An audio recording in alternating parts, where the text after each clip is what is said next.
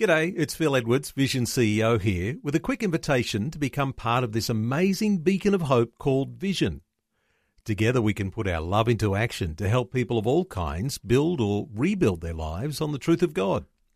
Please consider the part you can play during our upcoming Visionathon appeal, remembering that it's your support that makes Vision possible, including this podcast. Audio on demand from Vision Christian Media. Foundations. There are seven mandatory feasts of the Lord. Three of them, the people were required to come to Jerusalem Passover, Tabernacles, and Feast of Weeks. The others, everybody could actually celebrate and keep the feasts wherever they lived. Foundations. Understanding the Jewish foundations of our Christian faith. With Robbo Robinson and Mandy Warby. Welcome back to another program of Foundations, and today we are going to look at some very important words of Jesus. And it's something that we've read many times. They sound nice, but what do they really mean? What words would they be, Robbo? You tell me, Mandy. Okay, we're going to talk about living water uh, for starters. Before we do that, though, I do actually want to just emphasise again why it's really important that we understand the Jewish foundations. It's really, really important. Most people don't understand why. So I want to use a bit of an example. You know the um, the masterpiece of Leonardo da Vinci called The Last Supper. All right, that painting was painted in the year 1498. And over the centuries, it fell into an absolutely deplorable state. Some of the paint was flaking off. It had become really damaged uh, from both pollution, humidity. Uh, it was in such a bad state that in 1977, uh, Pinin Barcilon, I think that's how you say the name, was asked to undertake a restoration of it of the masterpiece. So she had 500 years worth of dust and grime and grot and mold and candle soot and worst of all, uh, a number of failed attempts by other painters to restore it dating to the 1700s.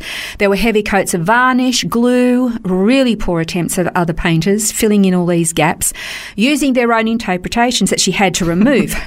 So every square inch of this masterpiece was photographed, and there was months and months and months of preparation before she even touched the painting. And when the work commenced, if they had a really, really, really good day, uh, they might have revealed a section about the size of a postage stamp. What? And it actually took 22 years to do the restoration of the Last. Supper. You can actually see the before and after photos online. I was so fascinated when I Mm. learned this. I thought, oh, I've got to go and have a look. And it's amazing the difference. Uh, now, the essence of the scene didn't change, okay, but all the gloomy shadows were gone. Uh, the Apostle Andrew was no longer sullen and miserable. Oh, that's good to Uh, hear. Yep, he was uh, happy again. Jesus' face was glowing. The Apostle Matthew now had blonde hair, not black hair. Uh, the Apostle Peter's beard and nose were properly cleared up. And the Apostle Thomas, uh, who had been missing his left hand, now had it back. and all the vibrant colours of the Master were finally revealed. Okay, that had been hidden for centuries. Now, the same, the picture was basically the same picture, but it was now clear. There was more vibrancy, more definition and detail, and it had all been hidden for a half a millennia. So that's that's why it's so important because we get the same picture, but if you have the Jewish foundations, it becomes clearer. It becomes more dimensional, more detailed. Now, another analogy. Let's see, have you ever watched a really scary movie? Mm. Okay, you have a scary movie. Have you ever watched it with the sound off? No, maybe I should have. If you, if you, you try it next time, watch something where it's a suspenseful scene and turn the sound off. And all you're doing is you're watching the scene mm-hmm. unfold. But the second you add the dimension of sound effects and music, Yep. that kind of like gets you all all suspensed and, and frightened, and you you know you you don't go that way. Yeah. You know that's the you with the actual dynamic of music and sound effects, you get a completely different hmm. viewing experience. So that's why context and culture and the dimension of Jewish foundations is important. Yes, it's the same information. The Jews read their book, we read their book. But because of the, the Jewish heritage and culture, they have a different, deeper, richer, more encompassing understanding than what we do, simply because we lack the knowledge of the cultural setting in which these the stories that we read in the Bible or these events happened. That's why it's really important we understand a Jewish cultural foundation. I just really wanted to re-emphasize that. Now, today I want to look at something that Jesus said, but again, if you have a little bit of Jewish context and the cultural setting at the time, the words he said mean so much more. But before we do that, I need to do a little bit of a history lesson. Okay, so you go back seven to the year 701 BC. 700 years before Christ. That was when King Hezekiah built a water tunnel in Jerusalem to protect the citizens of the city, just in case they were ever besieged. And luckily he did, because he was actually mm. besieged by Sennacherib from Syria. Uh, that was when um, Isaiah the prophet was there. Uh, that he was the, one of his contemporaries.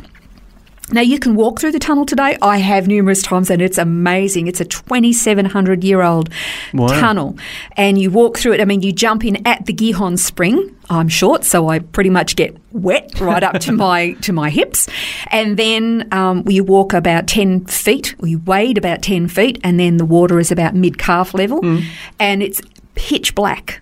There is not a a hint of light. So you've got wow. to take a torch with you and you walk through this this ancient tunnel that was built by Hezekiah until you see daylight and you come wow. out the other end. It's amazing. But then when you get out the end of this tunnel, you walk just a little bit toward the current streets and you get to the Pool of Siloam, mm. which is only partially excavated because the rest of it is actually under land owned by the Greek Orthodox Church and they won't give permission for the Antiquities Authority to dig it uh, out properly, which is a shame. But they, they know what the dimension the dimensions of the pool are actually about 49 by 61 meters so it's it's not like a little yeah. it's not a wading pool That's at all. a big pool yeah. it's huge and but but the significance of that is that it used to be during what we know as the Feast of Tabernacles. In Hebrew, it's called the Feast of Sukkot. And at that time, uh, the high priest would come down every day for the, the duration of the Feast of uh, Tabernacles, which is about seven days. He would come down every day and he would collect water and he would then take it back up to the temple and he would pour out an offering of the water mm. on the altar. But on the very, very last day of the feast, he would actually um, with lots of pomp and ceremony. You got to you got to anticipate the scene here. The scene of this was thousands and thousands of people. There are seven mandatory feasts of the Lord. Three of them, the people were required to come to Jerusalem: uh, Passover, Sukkot, or Tabernacles, and also Pentecost, mm-hmm. uh, Feast of Weeks. Shavuot is what it's called in the Hebrew. The others, everybody could actually celebrate and keep the feasts wherever they lived, but those were the three feasts where the people were commanded to come to Jerusalem, to the temple. And tabernacles, as you know, is a celebration of God uh, sustaining the people through the wilderness. Well, what was one of the things that the people needed desperately in the wilderness? Mm, water. Water. And so while they're living in these tents and they could see the sky and the stars through these ramshackle tents that they lived in, Christ, the rock, who provided this living water mm. that gave them sustenance and life, he followed them around in the wilderness. Wow.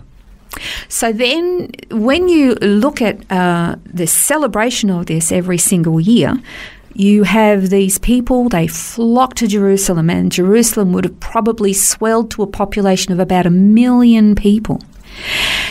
And you have the streets aligned, and you've got the pomp and ceremony of the high priest. He's making his way down the hill. Let me tell you, Jerusalem is very hilly. So, you know, you're walking your way down the hill to the Pool of Siloam.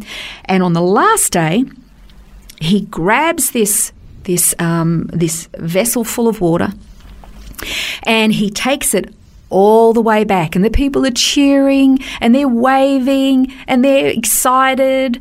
Uh, the, the, the Feast of Tabernacles is a very, very uh, joyful celebration. Mm. And then he gets all the way back up, all the way back up.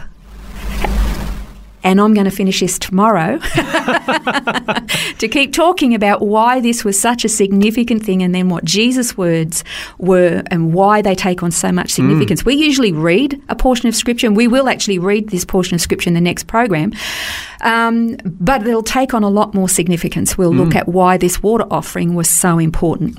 Well, you're going to leave us in suspense there for 24 hours. That's I can't cruel. help myself. That's cruel.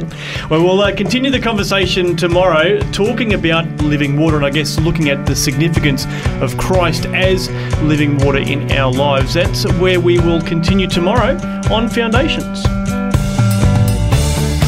This has been Foundations, a look at the Jewish foundations of our Christian faith. For study notes, resources, and more, see vision.org.au slash foundations. Thanks for taking time to listen to this audio on demand from Vision Christian Media. To find out more about us, go to vision.org.au.